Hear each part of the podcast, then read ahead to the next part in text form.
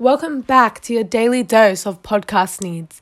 My name is Aziza, and today we'll be talking about prejudice and the two texts set in different locations and eras, and how each speak about the type of effect it makes within society. Prejudice, it's a word you do not hear often, but you sure will see no matter the time and place. This will always vary, but prejudice will be present no matter the occasion. This is witnessed within the novel. To Kill a Mockingbird by Harper Lee and the play The Seven Stages of Grieving by Wesley Enoch and Deborah Mailman.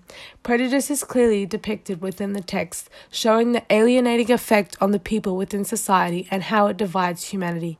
It can be found just about everywhere, no matter what people believe, it is still seen within society. It divides the human race in different categories depending on who they are. The impacts are shown throughout the two texts and how cruel human beings are to someone that is simply just different from them in some way. Even over the differing times covered within the two texts, many people were and still are suffering from the horrendous ways they were treated in the past, although not much has really changed since then. I have analysed the two texts and found some clear examples of where prejudice is stated. The first one found was in the novel To Kill a Mockingbird. The novel To Kill a Mockingbird was set in the 1930s. This was a time where prejudice was seen throughout everything within society. This can clearly be seen in the novel, especially with the class hierarchy in the town of Maycomb. Within the town, there was different labels. You were either part of the rich or the poor. The rich controlled the town. They usually got the final say as people looked up to them. The highest in the hierarchy are the Finch family. This is because they're white with a high level of education. Then it's the Cunninghams who farm for a living, but it is not a very stable income, which makes them lower on the hierarchy. The Ewells are just before the Africans Americans, as they live down in the dump. This is even stated within the novel when Jem is explaining to Scout the type of town they live in. There's four kinds of folks in the world. There's the ordinary kind like us and the neighbors. There's the kinds like the Cunninghams out in the woods, the kind like the Ewells down at the dump, and then the Negroes.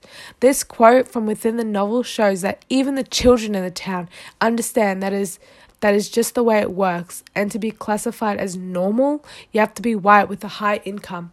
Without that, you were seen as an outcast from the rest of society. This is why Africans Americans were treated so poorly, as slavery was just beginning to end. So this meant their income was fairly low, and as they were not white, they were not treated with the respect they deserved. Racism is seen everywhere, no matter the time and place. It can influence society in different ways. In the novel To Kill a Mockingbird, the court case is a clear example of how much racism can create that alienating effect on people. Even though Tom Robinson was proven to be innocent, the jury still chose to convict him as guilty simply because he was African American. Having a different skin color to another person should never be the reason why you're given a death penalty. But in this case, that is exactly why Tom Robinson's life ended the way it did. He had plenty of evidence as to why he was innocent, but the white Americans in this novel do not see these reasons as valid enough to be proven as innocent and instead sentence him to prison. This shows just how cruel humanity can be to one another. The third type of prejudice seen within the novel is sexism. It can be seen throughout, for example, when Jem is arguing with Scout, at one point he says, Scout, I'm telling you for the last time, shut your trap or go home. I declare to the Lord you're getting more like a girl every day. This shows a stereotypical view of women who are seen as scared and weak compared to men. This means that Jem sees women as the weaker sex, and that if Scout wants to stay, she'll have to man up and stop acting so girly. Sexism is seen everywhere. It creates the effect that men are more superior to women and that they can do more and accomplish greater things. This was especially seen within the 1930s, the, the, the era the novel was set in. Women are crea- treated in horrendous ways for being born as a female and not male, something a person never chose to be. No matter what, no matter the gender, everyone is equal and should never be treated depending on their appearance, but more so on who they are as an individual. Prejudice is a concept seen everywhere, no matter the time and place. It causes the alienating effect on people and segregates them from society just because they are different. Prejudice can still be seen even today, but the conditions of it has improved over time. This is because, because This is because people have been fighting for their rights all this time and educating people on how everyone is human and deserves to be treated as one, with basic human rights and no better and no better or worse than one another. Women are still not seen as equal to men, as one would hope. Even though they would be working just as hard as one another, men are still being paid more than women simply for being a male. Racism is still seen within society and heard in the streets. People are still being judged on their wealth and how important they are within society. However, even with this still going on, it is slowly changing, and people are even more than ever standing up for what they believe is right something humanity must do until prejudice, prejudice will be nothing but a myth. Even though prejudice has been developing over time and not seen with a high of an impact as it once had in society, that doesn't mean people still not being affected by the past. This can be seen throughout the play, The Seven Stages of Grieving. The play was written and performed in 2002. This is set in a different time and place compared to the novel. However, prejudice is still present in the form of racial prejudice. The Indigenous woman mentions how many Indigenous people are still being affected by the past. In the scenes, in scene 7, front and center, it talks about an elderly lady and how she is attending a funeral for someone she does not even know.